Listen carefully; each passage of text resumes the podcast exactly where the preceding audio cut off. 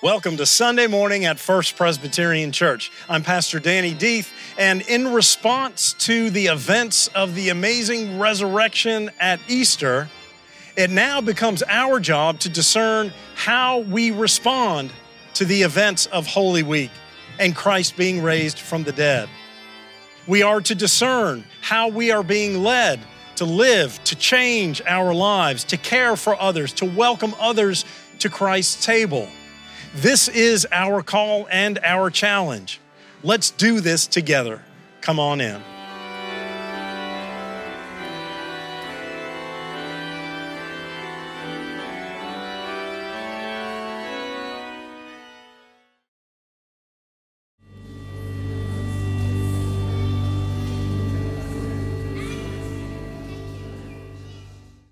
Our first lesson this morning is taken from Genesis 45, verses 1 through 8. Then Joseph could no longer control himself before all those who stood by him, and he cried out, Send everyone away from me. So no one stayed with him when Joseph made himself known to his brothers. And he wept so loudly that the Egyptians heard it, and the household of Pharaoh heard it. Joseph said to his brothers, I am Joseph. Is my father still alive? But his brothers could not answer him, so dismayed were they at his presence. Then Joseph said to his brothers, Come closer to me. And they came closer. He said, I am your brother Joseph, whom you sold into Egypt. And now do not be distressed or angry with yourselves, because you sold me here. Our God sent me before you to preserve life. For the famine has been in the land these two years, and there are five more years in which there will be neither plowing nor harvest. God sent me before you to preserve you a remnant on earth and to keep alive for you many survivors. So it was not you who sent me here, but God. He has made me a father to Pharaoh and lord of all his houses and ruler over all the land of Egypt. This is the word of the Lord. Good morning. Surely the Lord is in this place. This is the second scripture reading, the second lesson from Romans 8, verses 28 through 30. Hear the word of the Lord. And we know that for those who love God, all things work together for good, for those who are called according to his purpose. For those whom he foreknew, he also predestined to be conformed to the image of his son in order that he might be the firstborn among many brothers. And those whom he predestined, he also called. And those whom he called, he also justified. And those whom he justified, he also glorified. May the Lord bless the reading of his word for us uh, this morning. It is good to be here with you this morning at First Presbyterian Church in this beautiful sanctuary to see so many of you that I've known for so much of my life. Uh, it's a privilege to be here. I pray Danny and his wife are uh, having some refreshing time this morning as they are away. Uh, before I get into the sermon, I wanted to update you a little bit about the ministry I'm involved with. It's called the Presbyterian Reform Commission on Chaplains. And I'm a part of a team of five uh, different men, all retired chaplains.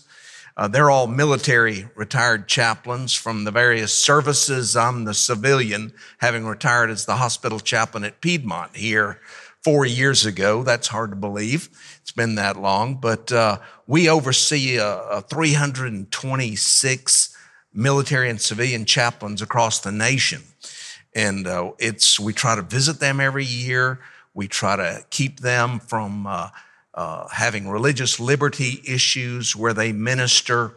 We counsel them, we encourage them, we educate them. Uh, we visit them each year. I was just out at Fort Riley in Kansas and Fort Leavenworth a couple of weeks ago to see some of our chaplains who are out there. Uh, we've got uh, the senior chaplain at the United States Military Academy at West Point. He's preaching in that grand chapel today, Keith Good. We have a chaplain at the United States Naval Academy, a Navy chaplain, uh, uh, Chaplain Lee, he's there at the Naval Academy. We have a couple of chaplains at the United States Air Force Academy. So, uh, at those strategic places of ministering to these young men and women who are going to be our future leaders, uh, we're getting the chance to give spiritual input in their lives. And it's, it's just quite a blessing to be able to do that. Uh, we've got chaplains. Uh, one is in airborne school. He just finished his first week, texted me, thanks for praying for me, Mike. Got two more weeks. Uh, we've got another one that was injured. He hopefully will be able to come back and finish his jump week out there. And uh, last year, I was able to pin on airborne wings for two of our 82nd Airborne chaplains, who were then sent right back over to Poland uh, with the 82nd Airborne. That was then in Poland. Uh, I think they've been pulled back now, and 101st, I believe, is still over there.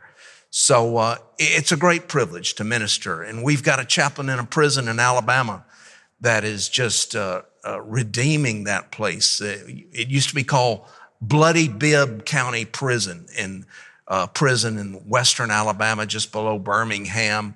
And he has gone in there and, and the Lord has used him. Some of the inmates now are taking seminary courses. During COVID, the inmates took over leading worship, winning some of the other inmates to Christ, discipling them. And they've decided instead of just moping around and and being sad about their plight that they're going to use this time of incarceration for the glory of God. And it's just amazing to see what God is doing. That's going on with sports teams. That's going on in hospitals and hospices. Uh, we've got seven corporate chaplains. That's a great rise in the number. Uh, two years ago, we had zero corporate chaplains. Now, companies are awaking to the need to have chaplains in the workplace. It seems as church attendance goes down, corporate chaplaincy is growing because there's a need for that spiritual input that people are not getting. And businesses are seeing the need for it. And uh, executives of these companies are seeing the need for that. So it's, it's quite exciting to be out there and to talk to these men and to be able to visit them uh, in their sites. And I feel so privileged to do it. I also am an adjunct professor at two seminaries, Erskine Theological Seminary and Reformed Presbyterian Theological Seminary in Pittsburgh. I spoke up there for a week uh, last summer in August, did a, a, a week long intensive class, and it was intensive, eight to five every day for a week. About wore me out, but it was delight to be around these, uh, these seminary students who were considering and working out God's call in their life. Uh, just recently did something very interesting as well. I flew to Chicago for a day. This had been planned. Uh, did four lectures in front of a videotape machine and uh, had four lectures videotaped as part of a structuring of a chaplain course for the Ukraine.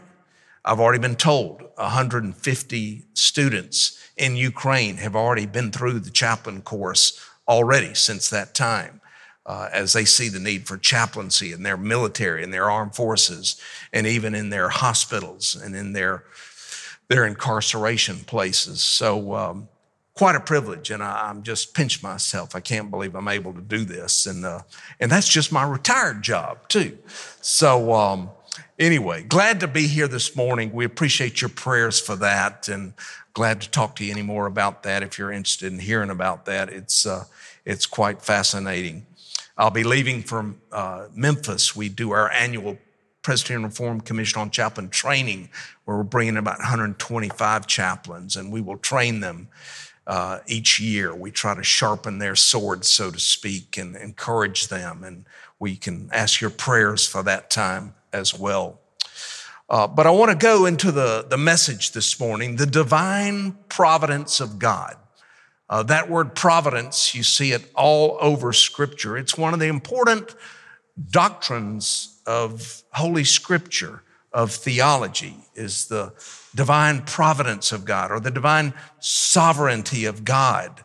And I wanted to address that today uh, with us. Uh, it's a crucial doctrine, maybe the most important one under the, gospel, the uh, doctrine of salvation uh, that we have, is this the doctrine of the providence of God. And so uh, I want to quant- quantify, quali- qualify what I'm going to be talking about this morning. I'm going to be uh, using some illustrations, uh, extolling and highlighting as examples some, uh, some people from history that were in extremely adverse situations. Uh, and that's where they learned and really applied this doctrine of God's providence in their life. And I, I pray the Lord will use this in your life as He's used it in mine. And I also want to give credit as well for this message. One of the ministers who's influenced me greatly over the years uh, passed away Friday a week ago. He was in a terrible car crash. Dr. Harry Reeder of Briarwood Presbyterian Church in Birmingham, one of the largest Presbyterian churches in the nation, uh, was in a car crash. And Harry has had an influence in me. And uh, I want to just, in, in his honor, and credit him with some of the information I'm sharing because he turned me on to some of these things many years ago as I would sit under him and, and get to know him. Uh, and I would consider him one of my distant mentors uh, in my ministry as well. So, uh, as I talk about these examples, uh, I'm not highlighting everything about these these men I'm going to reference here as illustrations of the divine providence of God, but I'm going to highlight the, uniquely their spiritual life and their understanding of the Lord and how they applied that in their life. Uh, Dr. Reeder would tell us as chaplains, when he spoke at one of our training events, we went up to Virginia. Uh, he took us to where Andrew Jackson died, uh, and, and then he took us to where he was shot. Uh, we went over the battlefields of Northern Virginia, Fredericksburg, Chancellorsville, and Dr. Reeder would always say, you know, you gain insight by being on site. And I follow that. I love that. And I found that so true. Uh, I love reading history. I love reading biographies. But when I go to places where those stories took place, it just adds another dimension to it. Uh, I, I trust maybe some of you have experienced that. I love going to Israel and experience that. You read about all these places in scripture and all these events, but to go there and then to read, it just sends shivers up your spine to be right there and to read what actually happened and to stand in those locations, uh, stand in the Jordan River, to stand up on the Temple Mount, uh, to be at the places where Christ's ministry around Galilee, to ride a boat across the Sea of Galilee, and to look out and to read these uh, accounts of what happened in historical times. There is insight to be gained by being on site, and I want to encourage you of that. Um, I want to talk about, first of all, one of my uh, heroes that I've grown to appreciate here in my later years. Uh, he's a, a, former Union general from the Civil War, uh, Joshua Chamberlain. Maybe you know something about Joshua Chamberlain. He was from Maine, uh, very impressive. Uh, Bangor, Maine specifically. I've had the privilege of going up to Bangor where he lived and where he went to college, and uh, he barricaded himself uh, he wanted to go, he had some pulls to go into the military as a young man. He didn't go for it. His mother wanted him to be a, a, a preacher. He went that route. His father didn't think much of that at the time, uh, but he needed to know Greek. He barricaded himself. I can't imagine this myself uh, for three months and studied Greek and Hebrew in order to pass the entrance exams to get into seminary to become a minister uh, I had to have somebody caning me the whole time to learn Greek and Hebrew as I went through seminary. That's the only way I passed. And I appreciated that. I needed that. But uh, Joshua Chamberlain, it shows you a little bit about the kind of man he was. He was brilliant. He knew nine languages, knew Greek and Hebrew, would read the Bible in the original languages. And then he became the professor of what they called revealed religion which means theology, a professor of the Bible at Bangor Theological Seminary up in Bangor, Maine. Up near, uh, if you, you go up to Maine to Acadia National Park or along the Maine coast, you'll come across Bangor. And uh, when the war started up, he did, he felt strongly, he was an abolitionist, felt he needed to do his part. And if you watch the movie Gods and Generals, General uh, Joshua Chamberlain was profiled as one of the uh, men picked out in that. He commanded the 20th Maine at Gettysburg. I've been to Gettysburg. I've walked through the areas where he commanded his men. Uh, Little Round Top, well, on the second day of Gettysburg, it was a, a height, and he was attacked by the Southern forces numerous times, and he repulsed those. His men repulsed those numerous times. And at the end, he ran out of ammunition, and he yells, Fix bayonets. We're charging downhill with bayonets. Can you imagine doing that? in that day and time, and they they did, and they repulsed and kept uh, kept the Union line strong at Gettysburg. If you move forward into the war, later into the war, uh, at Petersburg, he found himself after numerous battles. He survived. He's at Petersburg. Is a stalemate at Petersburg. General Grant is in command, and he sends an order through another general. I want the 20th Maine to make a frontal assault on that Confederate unit up ahead. And he looked up ahead, and all he saw were bayonets, bristling cannons aimed right at him. He sent back word to his commander I don't think this is a good idea. Uh, a frontal assault on this. Uh, look at those bayonets bristling. Look at those cannons. We won't survive. And, um, and the order came back. General Grant wants that hill taken. You go for it. You obey orders. And he did. He ordered that assault. He made that assault. He was severely wounded in that assault. And he was wounded so bad that he had to have surgery, and this would plague him the rest of his life. Uh, the, the, the surgeons developed, what I understand, they developed the catheter uh, because of his injuries. He had to have some kind of device, and it was on Chamberlain, which is the first one that device was ever used on. So if you've ever been in the hospital and had to use one, you can thank Joshua Chamberlain for breaking ground on that. Uh, and that plagued him the rest of his life.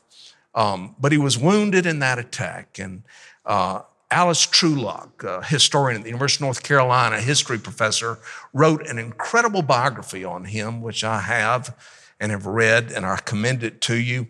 It's called In the Hands of Providence. She used that title I don't think she was really a, a believer, a Christian, but she noticed all through Chamberlain's letters, he's used the term providence, trusting in God's sovereignty. Providence was used. And so uh, he always used that word, and, and so she used it as the title of that book on him.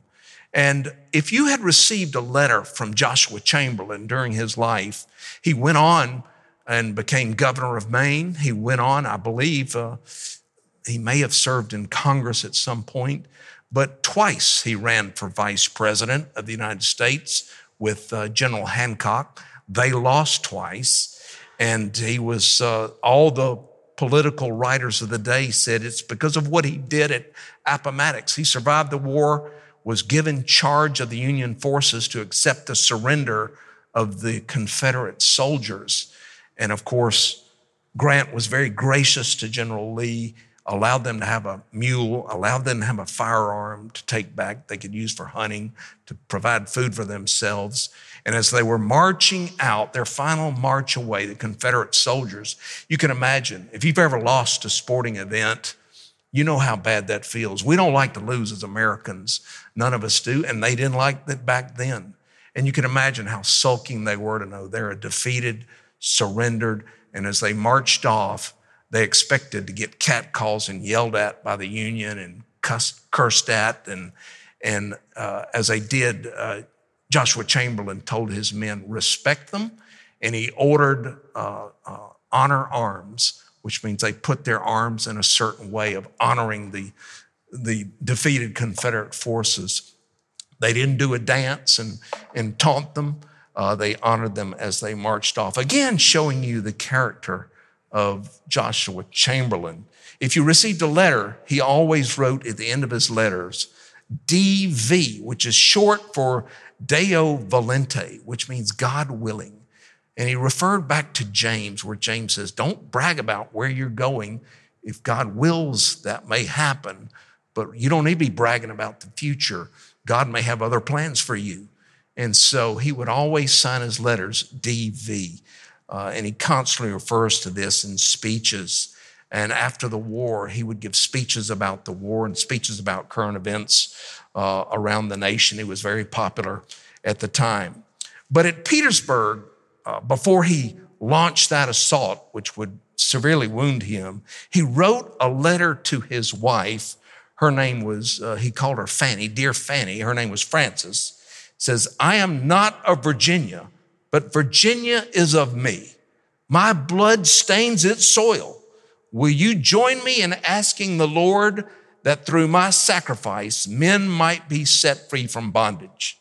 But know that if I die in perfect peace, uh, he says, Know that I die in perfect peace because of what Christ did at Calvary. Oh, the blessed in knowing your sins are forgiven. Joshua Chamberlain truly just trusted in the providence of God. Uh, he put his life on the line and trusted that.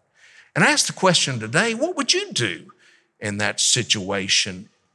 Sometimes we're asked to do crazy things by people in authority. And, uh, you know, I'm wondering if I would have said, you know, he'd tell his wife, honey, I'm, I've registered a complaint, I registered a protest, knowing this charge on the enemy uh, cannot possibly succeed. Uh, but I was made to do it anyway. I think I'll hire a lawyer and file a lawsuit against the United States government, the U.S. military. You know, um, that's kind of our attitude today. But can you imagine uh, what he faced there? Uh, he eventually has a nice long life, lives into like 1913, 1914, dies in peace. Uh, he writes that he had a big God who is sovereign over everything, everywhere. Is that true of you today? I ask that question every day. Am I willing to trust the providence of God today? Uh, I want my God to be big, knowing He's sovereign over everything, because that's what the Bible says. I've said this before from this pulpit. One of my seminary professors always told us the Bible is always a return to reality. There's a lot of voices out there clamoring for you every day but you want reality, you come back to the scriptures. He knew, Joshua Chamberlain knew and knows that God draws straight lines with crooked sticks. We can't always figure it out. He uses crooked, uh, uh, not perfect people to sometimes work his will out, and we don't always understand it. But God does make his roses out of our ashes in a broken world. That much is true.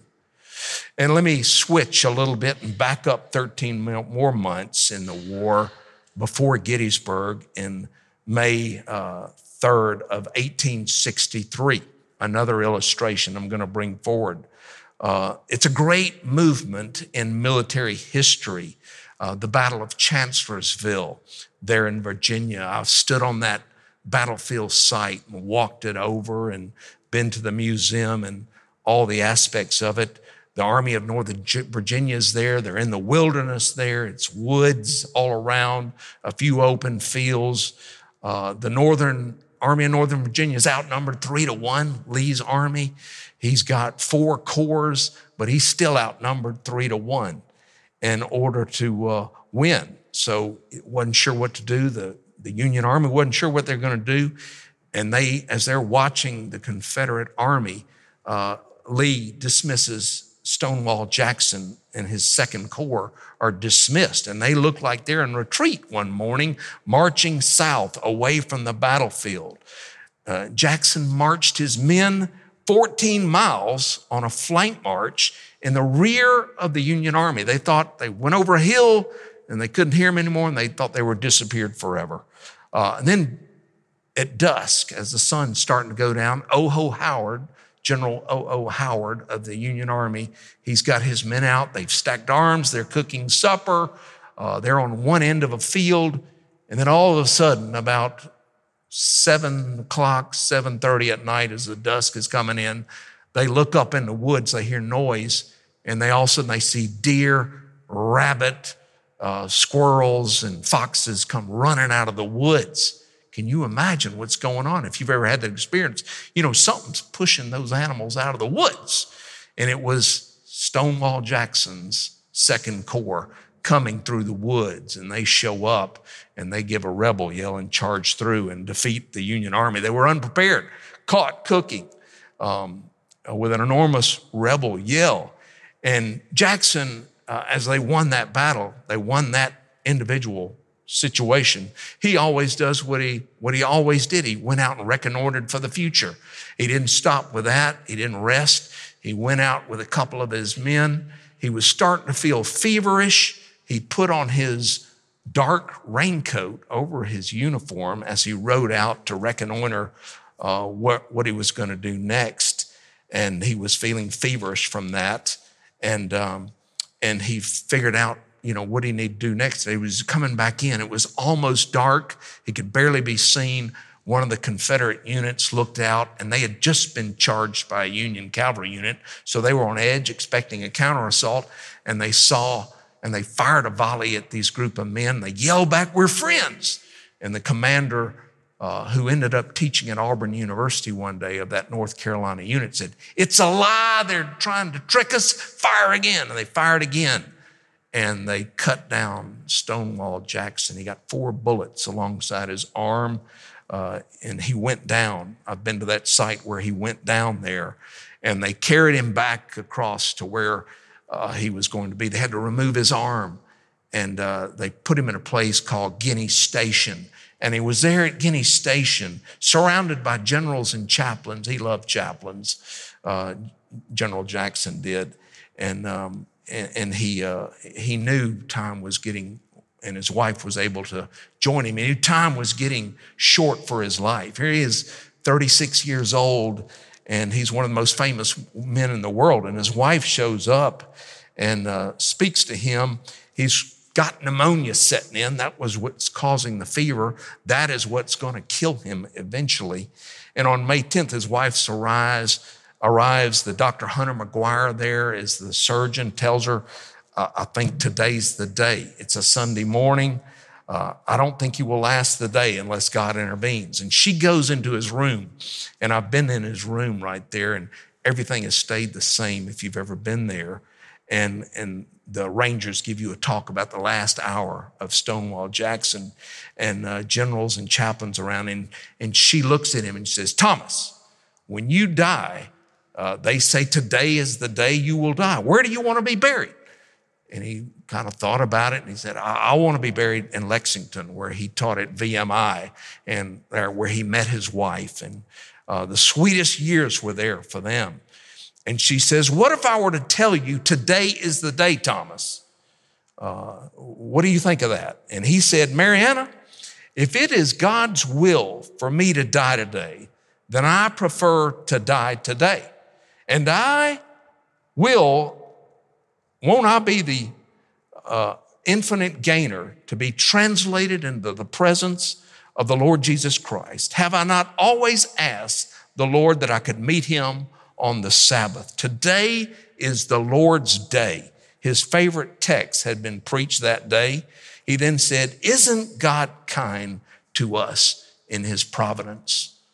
I don't know if I'll say that on the day I die. I hope I will. But uh, what a perspective of life and death, trusting that God was totally in control. There's a passage, I believe it's in Hebrews, it says, Lift up your holy hands in prayer. Well, Jackson would do that. He thought, That's the literal I need to do that. And as he rode into battle one day early in the war, he got a finger shot off. That cured him of lifting his hands in battle for the day. But listen to the context of, of this. He was the most famous man in the world at that time. Up north, parents used to scare their children uh, to bed to go back to sleep. They would say, If you don't go to sleep, I'm going to bring General Thomas Jackson in here after you. And uh, they would scamper off to sleep. Uh, he had just performed what General Lee uh, said was the ultimate military maneuver. General Rommel in World War II, General Patton would copy him, Norman Schwarzkopf would copy him in Desert Storm in the early 90s uh, with Iraq, uh, with 3rd Brigade in Iraq, the famous hammer and anvil blow. Patton Rommel copied him, and, and, and, and Jackson's perspective was there's no angst, there's no recriminations. This is just the matters of war in the hand of God. Haven't I always asked the Lord that I could meet him and on the Sabbath and today is the Sabbath. Isn't God kind to us in his providence. That's what he said to his wife. Um, so you're backing up one more year. Uh, this is my last illustration on this topic of God's providence of us is the Battle of Fredericksburg in Virginia. Uh, the Union Army was up on a hill. Uh, the Confederate Army was up on the hill. The Union Army crossed, crossed the Rappahannock River and are trying to approach them. Uh, and I'm giving these examples because these were out of adversity. And that's usually where we struggle with the providence of God and adversity in our lives. I know it's been for me. I would think it's been for you as well. Uh, none of us are immune to adversity. I think we've all experienced adversity in one form or fashion or another. And these examples remind me of God's providence and, and my perspective as a Christian man, how I need to handle this. But the, the messages come into General Lee. He has his military correspondence put on his desk. He has his private correspondence put on his bed. And he goes through his military and he sits down and he begins to read the first letter of private correspondence. And it's a personal me- message. Uh, he dismisses his aide, Colonel Taylor, and he sees the message and he reads it and he weeps. And it's a letter from the family that his most Christian, most spiritual daughter has passed away from cholera. He's lost a daughter and he didn't get to see his daughter he has seven children, four daughters, none of which got married, by the way. And uh, Annie has just died of cholera. Walter Taylor, he sees him, he hears him weeping and praying in there. And Lee writes a letter to his wife, which we still have. And in this letter, and again, this shows the providence of God. He says, he writes to his wife, Mary, Dear Mary, I have often prayed this cruel war would soon be over and our family be joined together. But God, in His divine providence, has decreed other.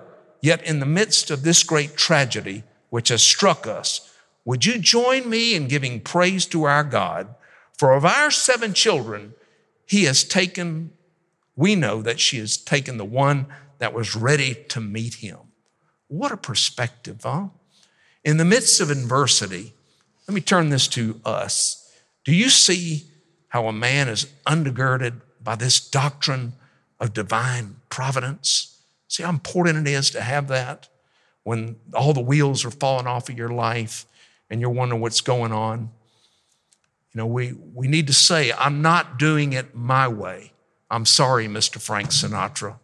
That's a great song, but it's not truthful. We're not doing it my way. We need to do it God's way. That's what the Bible calls us to. That goes against the grain of our culture.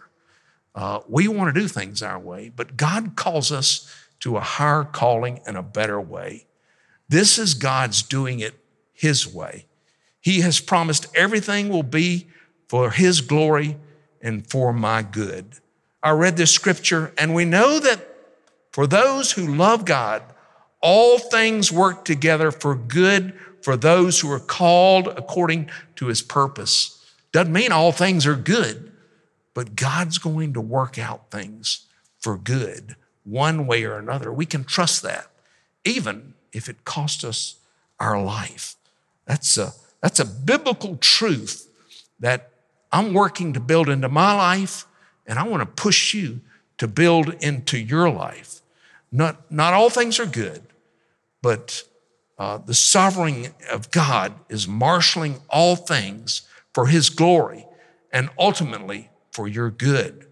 Romans 5 tell us we rejoice in our sufferings. They're good for us. God uses those things to build into us, to make us more like him.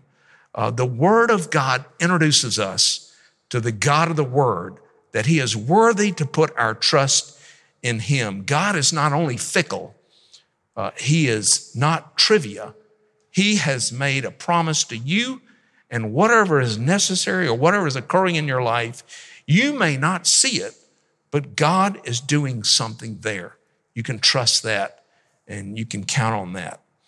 And you think about the passage that Alice wrote in Genesis about Joseph. What is it that keeps Joseph going? I mean, he had bad luck most of the first half of his life. It went from best to bad and more worse. Uh, he couldn't catch a break. And then all of a sudden, things start opening up.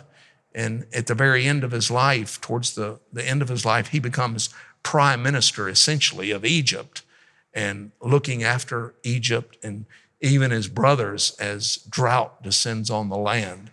He works with them. Uh, the brothers who know him put him in a pit. Uh, and, and then even he, he acted right, but Potiphar's wife wanted him and he turned away from that. He did the right thing, but he still got in trouble for all that and got thrown in prison. And, but he doesn't go and have a pity party. He ministers to the two men in prison. They forget about him. His friends forget about him. Uh, and, and so I think there's a real key there.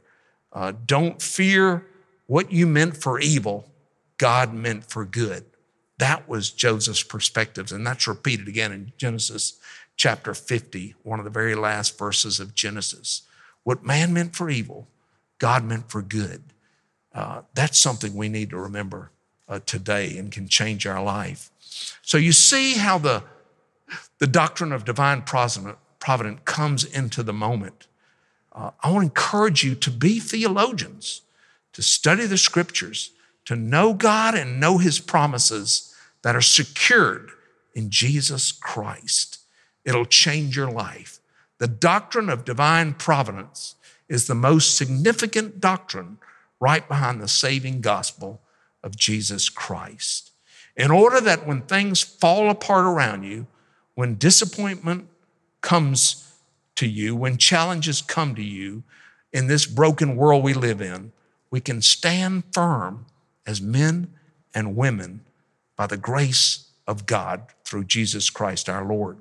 He has promised to work all things for good, for His glory, and for your benefit. And you, you might ask, how can I be this kind of person? How can I be this kind of theologian? Paul writes in the New Testament, he says, he tells all the readers, he says, and, and the people around him, imitate me, Paul writes. And I think we need to imitate people like I've just read.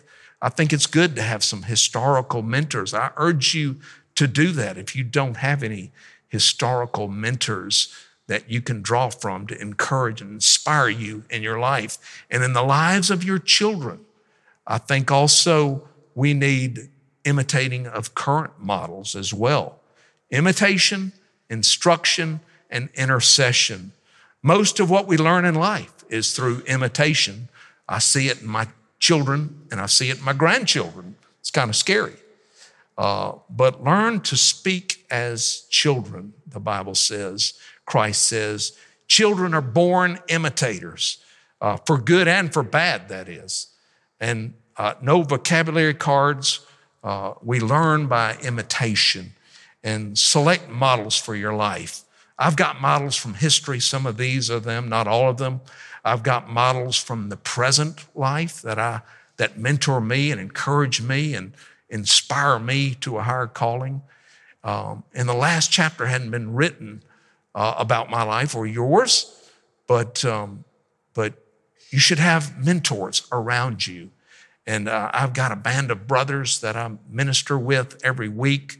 They can throw a flag in my life and call me. Uh, they know me inside out. I, I knew these men in college.